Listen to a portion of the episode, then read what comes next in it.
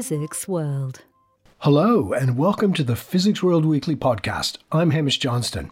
Coming up in this episode, we chat about the extraordinary life of Leo Szilard, the Hungarian American physicist who envisaged nuclear weapons but later opposed their use. But first, I'm in conversation with a member of a collaboration that aims to detect cosmic rays and ultimately high energy cosmic neutrinos by sending radar signals into an ice sheet and looking for reflections.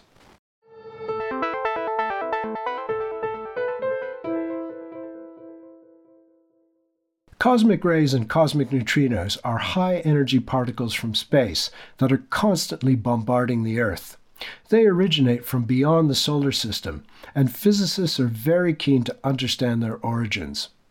A team of physicists in the US, Belgium, and the Netherlands is developing a new way to detect these particles that involves looking for radar echoes in Antarctic ice. To talk about this radar echo telescope, I'm joined down the line from the University of Kansas by Steven Prohira, who is co principal investigator on the project. Hi, Steven. Welcome to the podcast. Hi, Hamish. Uh, happy to be here. So, Steven, can you can we start off by uh, you explaining a bit about cosmic rays and neutrinos? Where do physicists think they come from, and why do we want to understand more about them? Sure. So I'll start with cosmic rays. So cosmic rays uh, is sort of a, a, a colloquial term for um, uh, charged uh, protons, um, a charged particle, so protons or atomic nuclei, um, like an iron nucleus, for example, uh, that, um, as you said, bombard Earth's atmosphere from um, distant interstellar origins. Uh, and some of the uh, very highest energy cosmic rays, which is um, sort of what I've been working on studying and what lots of other people study. Um, can have as much kinetic energy as a bird in flight contained in like a single nucleon. Um, so massive amounts of energy. Uh, and um, what's interesting about this is that um, there are very, very few astrophysical processes that can actually produce particles with with with these energies, and so that's why astrophysicists are super interested in in sort of figuring out um, where they come from. Uh, and I'll stop there with the cosmic rays because that's where neutrinos kind of come in. So neutrinos are uh, very weakly interacting subatomic particles. Um, they're a fundamental particle, um, and uh, they're quite interesting. As you and I are speaking, there's billions of them passing through our body right now. They don't, they only interact via the weak force, um, not via the electromagnetic force. Um, so they're able to pass through matter relatively unimpeded. And at the very highest energies, uh, it's believed that these super high energy neutrinos are produced in the same sources or by the same physical mechanisms that produce cosmic rays. And so, if you can detect these ultra high energy neutrinos, you can detect where the cosmic rays come from. And you can't detect where the cosmic rays come from necessarily because, as I mentioned earlier, they're charged. So as they pass from the from whatever their source is to Earth, they're deflected in interstellar magnetic fields, and so you can't if you detect them on Earth, they don't exactly point back to where they came from. Neutrinos, because they're neutral and because they can pass through matter relatively unimpeded, they can point back to their sources. So neutrinos are, are, are ultra high energy neutrinos are a um, an important cosmic messenger. We call them cosmic messengers because they can point back to where they came from and maybe help identify some of these uh, uh, very high energy astrophysical sources. And, and when you say astrophysical sources, Steven, are you are you talking about things like um, I don't know su- supernovas or uh, the collision of black holes? Is it is it that sort of thing, or or the um, maybe emissions from a supermassive black hole? Would they all be the, the sort of candidates for these high energy cosmic rays and neutrinos?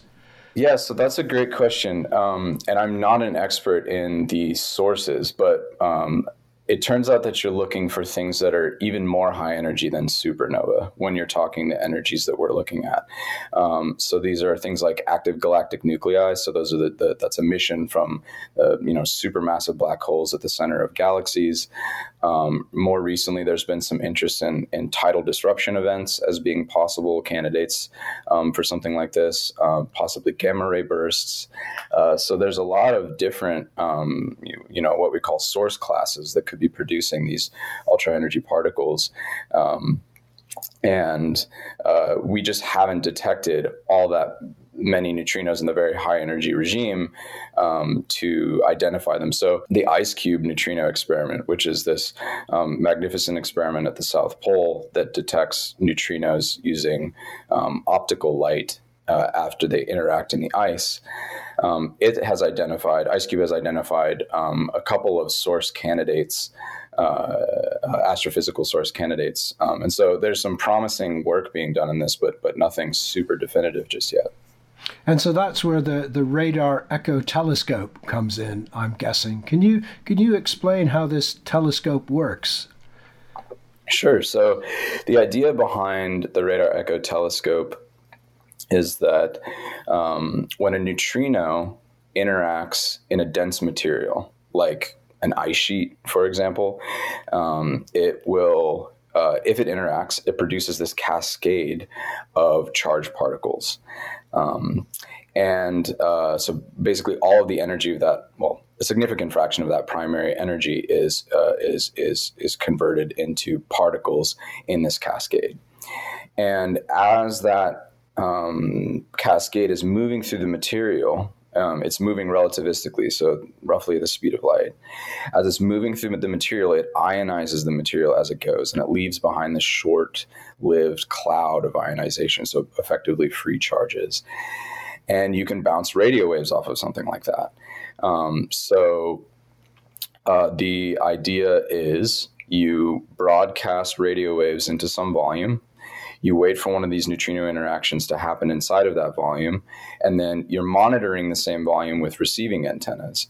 And you can ideally record the reflection from uh, one of these neutrino uh, induced cascades in the ice. So that's the basic principle behind the radar echo telescope.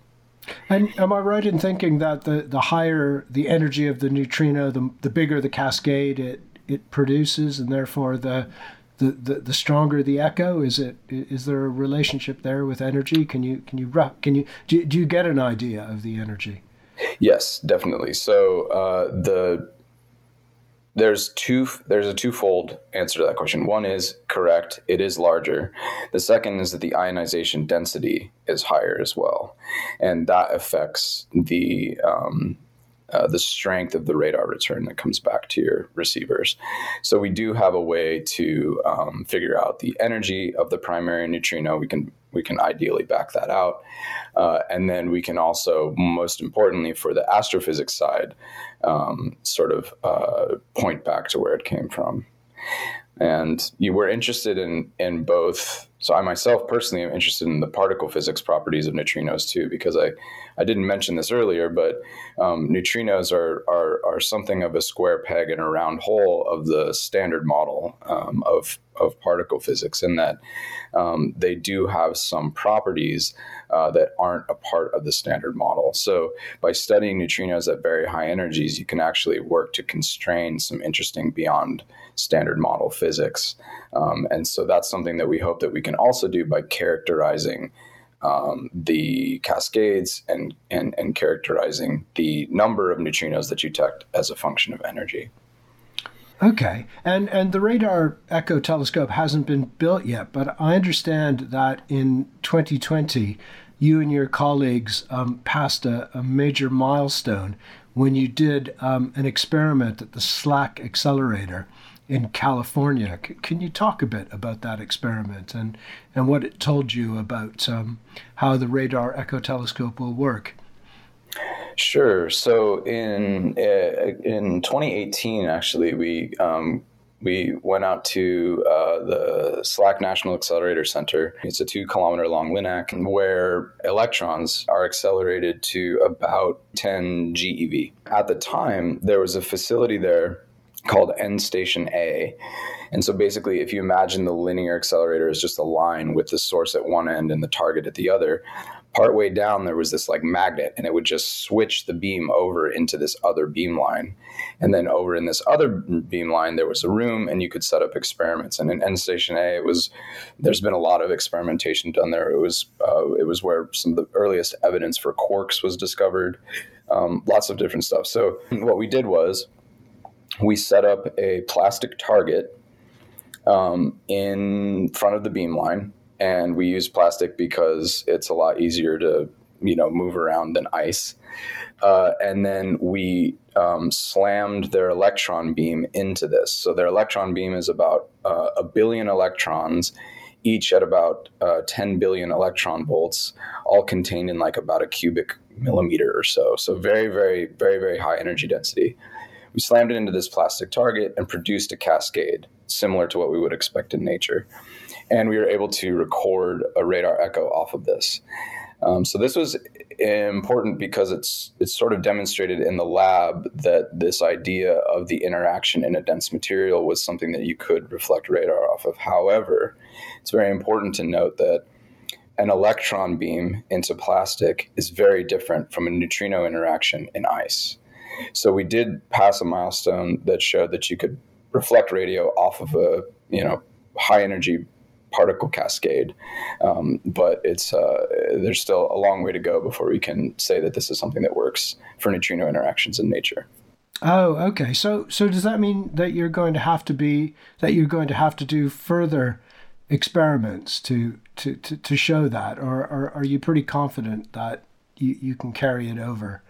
Um, We're definitely going to be doing more experiments because, you know, if, if we went and we instrumented some big volume of ice with the radar echo telescope and we saw some blip on our on our screens, I'm not sure if I would believe it, even even though I'm the one that put it out there. So uh, we have a uh, an, an, an, intermediate step that we're actually working on right now, um, and that's called the Radar Echo Telescope for Cosmic Rays. Uh, and so the Radar Echo Telescope for Cosmic Rays um, instead of using neutrinos in dense ice, and I should also clarify that IceCube has detected the highest energy neutrino events to date, and those are at about 10 to the 15, 10 to the 16 electron volts. Um, RET is targeting higher energies, and many other experiments are as well. There's um, experiments that use the Askaryan effect. Um, there are um, which detect primary radio from these neutrino-induced cascades. There's experiments that um, try to detect tau neutrinos um, when they decay in the air after having interacted in the Earth. Um, and um, so there's many experiments like um, the Askaryan radio array, uh, PUEO, which is a balloon-borne experiment. Um, there's uh, Beacon, Taroge. There's a lot of these uh, a lot of these experiments that are that are being developed around the world, and RET is just one of them. So we're looking at this energy range above what's been detected to date. Um, so we're looking at a very small rate of you know signal. So anyway, um, that's all to say that we would like to test on something that has a higher event rate. Um, and so for that, we're looking to cosmic rays. Now, you can't detect cosmic rays in the air, which is something that maybe we can talk about um, using radar. But it turns out that if you go to some high elevation ice sheet, a cosmic ray, when it interacts in the upper atmosphere, produces a cascade just like a neutrino interaction in the ice.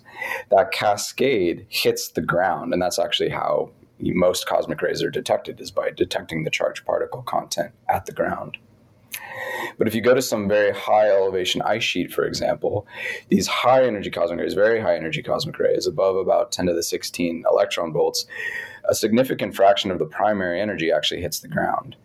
And so you'll get this second cascade that's initiated just beneath the surface of the ice.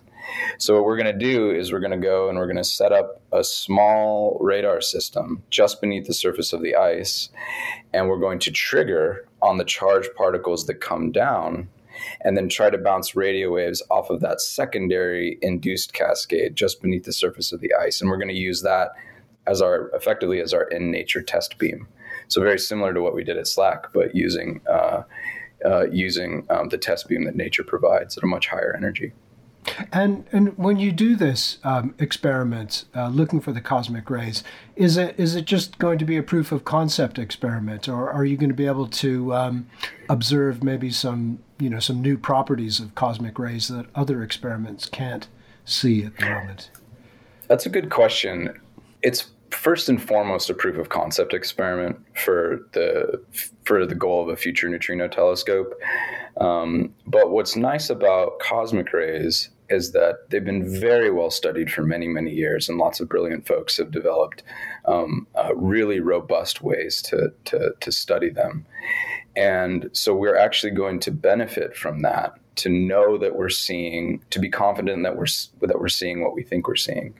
So, for example, um, you expect a certain rate of cosmic rays, uh, a certain flux of cosmic rays, you know, over our experimental footprint per unit time. So if we see a trigger rate that makes sense according to what we know about the cosmic ray flux spectrum, we can be confident that the signals that we're seeing are cosmic rays.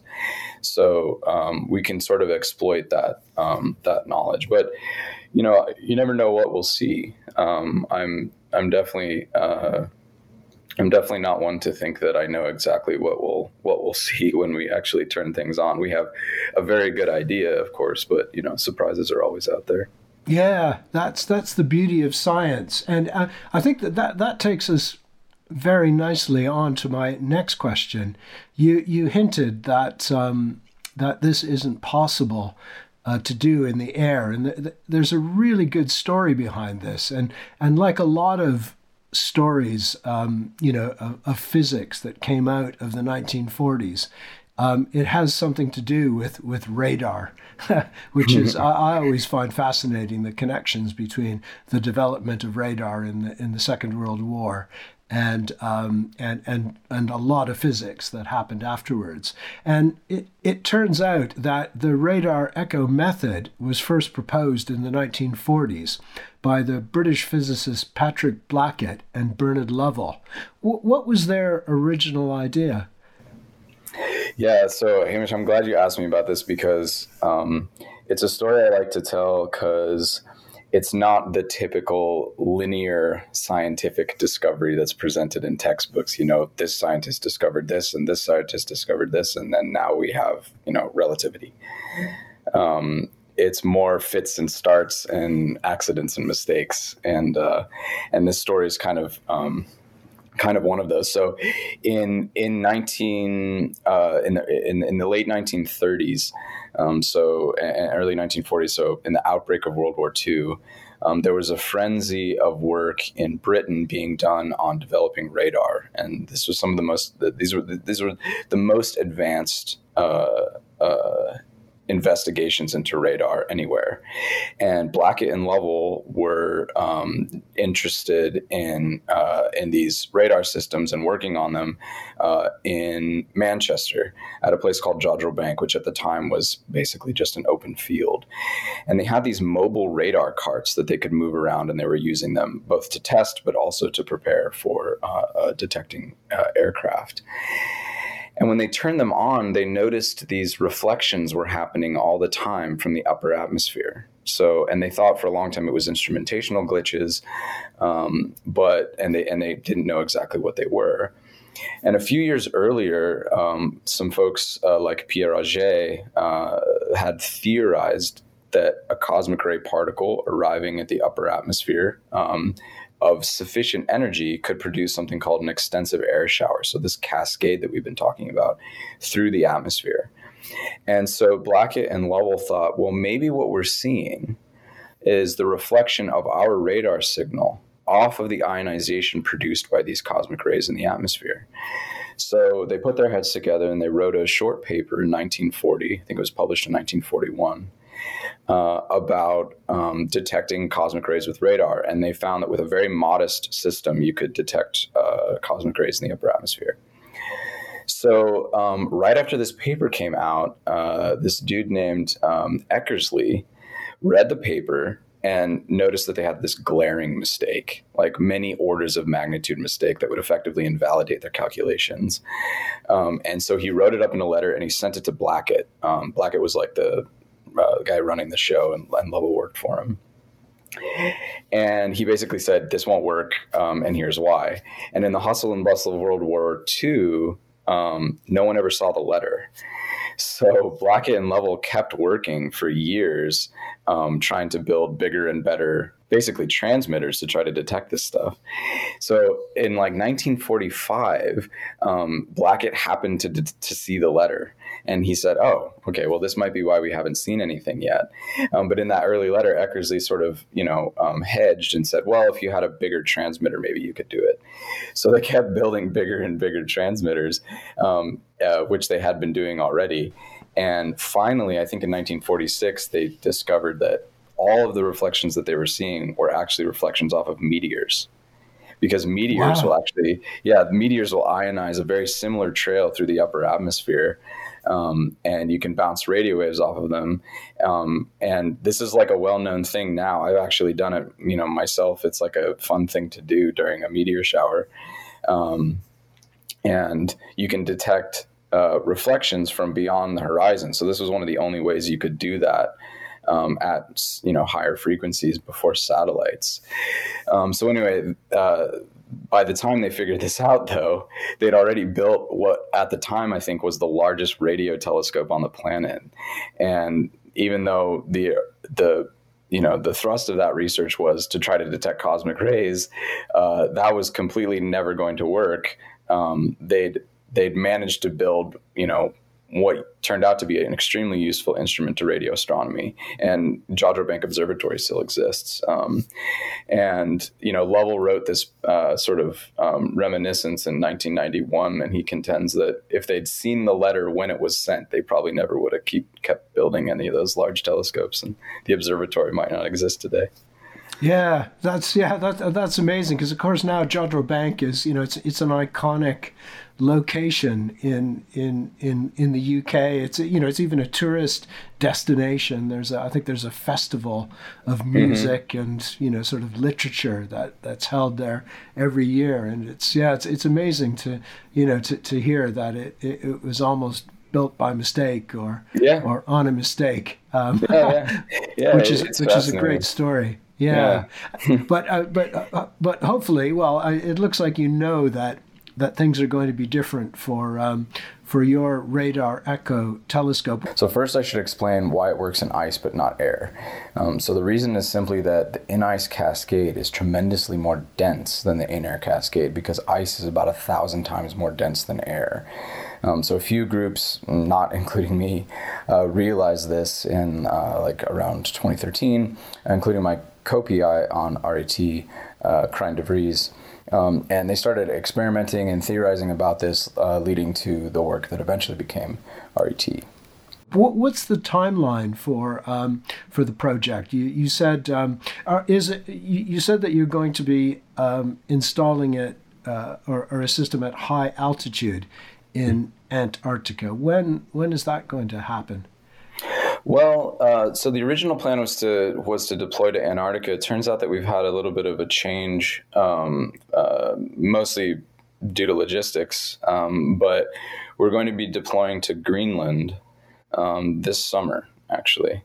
Um, so we're going to be deploying uh, this the radar echo telescope for cosmic rays. Um, you know, so after talking about how you can't do this with cosmic rays, this is remember the radar reflections from the secondary cascade in the ice.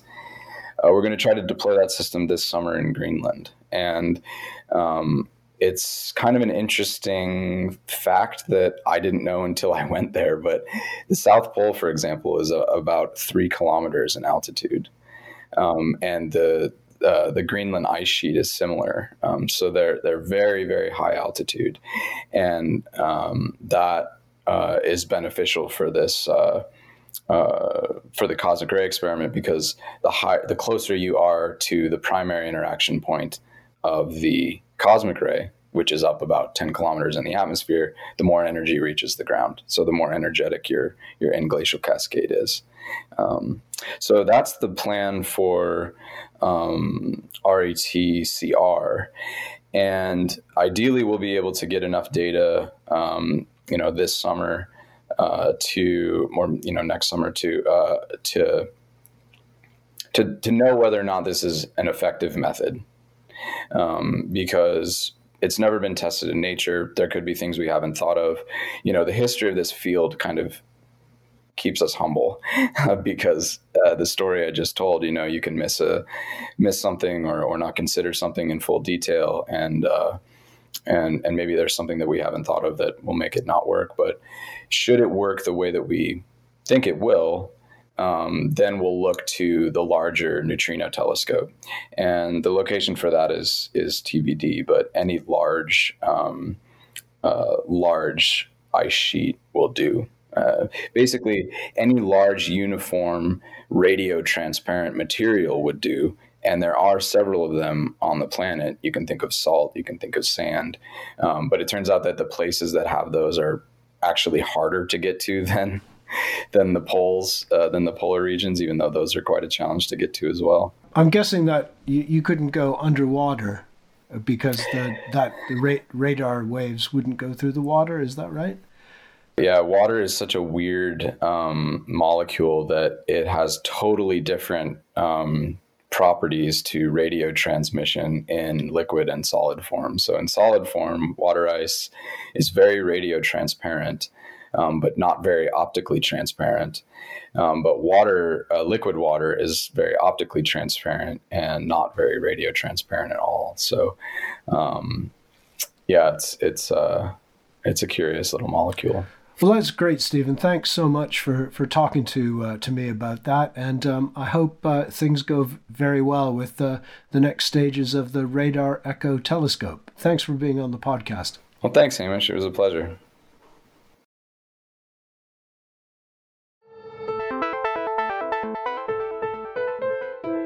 The Hungarian American physicist Leo Szilard is famous for his role in persuading US President Roosevelt to build an atomic bomb during the Second World War, fearing that the Germans would get there first. We've just published a comprehensive article about Szilard on the Physics World website. And to chat about this fascinating physicist, I'm joined by editor in chief, Matin Durrani. Hi, Matin. Welcome to the podcast. Hi, Hamish. Nice to be back. Now, a theme that, that goes through this article, Matin, is that Szilard saw the connections between world events and physics, and he also sought to influence the outcomes of these connections. C- can you talk a bit about that? What, what, why was Szilard so wise in, uh, in seeing the implications of the physics that was being developed in the, in, in the mid uh, 20th century? That's a brilliant question, Hamish, and we have to wind the clock back to um, his birth in 1898. So he was. Um, Szilard was born in Budapest in Hungary in 1898 to a Jewish family. And he, after the First World War, he was sort of sickened by the anti Semitism in, in Hungary. So he actually went to Berlin, to Germany, and got to know Einstein and was happy to get away from Hungary. But the irony is, of course, the Nazis came to power, and he realised that um, things were getting very dicey for people with a Jewish background like himself. So he left Germany in 1933 and came to London. And it was there, and there's a famous story that you know we start the feature, which is by István Hargittai, who's a physical chemist in uh, from from Budapest. Great story about how um, Szilard was walking in London at the crossroads between Southampton Row and Russell Square. And as he was waiting at the traffic lights, he realized that um, it occurred to him that if you could have a nuclear chain reaction, that could lead to such prodigious amounts of energy that you could have a very powerful bomb. And as he crossed into the road when the lights turned green, he suddenly realized I don't know if he said shit, but he realized that this could lead to a, an atomic bomb. And um, he was so concerned that he actually tried to patent the idea. In fact, he did get a patent which he awarded was awarded to the British Admiralty. He was trying to keep it quiet. He realised immediately the consequence of this basic physics. In the meantime, he went to America and he, he went to Princeton. And as you say, he was there and he persuaded Einstein, who he had known in Berlin, to write to Roosevelt to um, calling on the Americans to develop an atomic bomb. Um, so yeah, he realized the importance of basic physics. To the, the, the consequences could be huge, and he wanted the Americans to get a bomb before the Germans could get their hands on one. And even though he was adamant that uh, the Allies needed to develop an atomic bomb, he, he changed his mind on that. And wasn't he famous for being very pragmatic about changing his mind? Yeah, that's right. I mean, I didn't know this until I started working on the article that after the uh, Second World War finished, in the summer of 1945, with Germany defeated, he realized that there was no need for the Americans to use a bomb, and he actually tried to persuade America not to drop an atomic bomb. And they, you know, that that advice wasn't heeded, and bombs were dropped on Japan. Um, so he was someone who was always happy to change his mind in, in the uh, as a result of development of events. You know, he didn't stick to his predetermined beliefs if he felt that it was necessary to change his view. And you know that's quite an admirable thing. You know, all of us like to sort of think that we're right, and um, someone to admit they're wrong and actively seek to change events despite what something you've said in the past is is quite unusual. And so it's a fascinating theme that runs throughout this article. And it gives various other examples of where he also changed his mind. Um, but I'll let listeners read that article to find out what those were. And and just to give a, a bit of a, a hint, is, does one of them have to do with the use of atomic bombs for engineering, sort of mega engineering projects. Is that something that he looked at? Yeah, it's interesting. Immediately after the Second World War, he used to go to these intellectual salons in um, in, in in in a house in in Manhattan, and uh, he had the idea there that you could use atomic bombs to effectively use sort of as kind of civil engineering purposes, where you would carve out a harbour, or in fact, what he thought about was redirecting the flow of rivers in the uh, Siberian or northern Canada. So rather than flowing to the Arctic Sea, they would go south and irrigate wasteland um, and, and, and kind of reinvigorate these, these areas agriculturally. That was actually something that 10 years later, Edward Teller famously championed, but he had the idea quite a long time before. Um, I think he eventually dropped the idea because he realised it was a bit a bit crazy. But yeah, it was another another occasion where he he he sort of had quite interesting ideas that evolved with time. Yeah, that is an interesting one because, as you say, that idea it sounds like a Teller idea, isn't it? It's something you'd associate with Teller. Yeah, he, but it's interesting that Szilard came up with it ten years earlier. Exactly.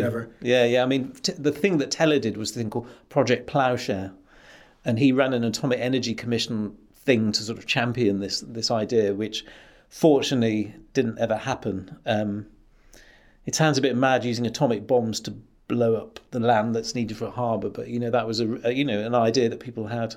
Thanks, Matin, for giving us a taster of that article, which you can find on the Physics World website. Just look for the title Leo Szilard, the physicist who envisaged nuclear weapons but later opposed their use.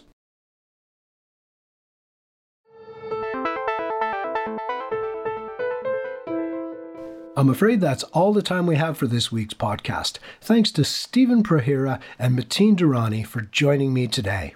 And a special thanks to our producer, Fred Isles. We'll be back again next week when we'll be looking at how large language models, also known as chatbots, are being used in physics research and education. Until then, please do listen to the latest episode of the Physics World Stories podcast. Host Andrew Glester speaks to two people who are involved with the European Space Agency's Parastronaut Feasibility Project. This looks at how human spaceflight can be made more accessible. The episode is called Making Spaceflight Accessible to People with Physical Disabilities, and you can find it on the Physics World website or at your favorite podcast provider.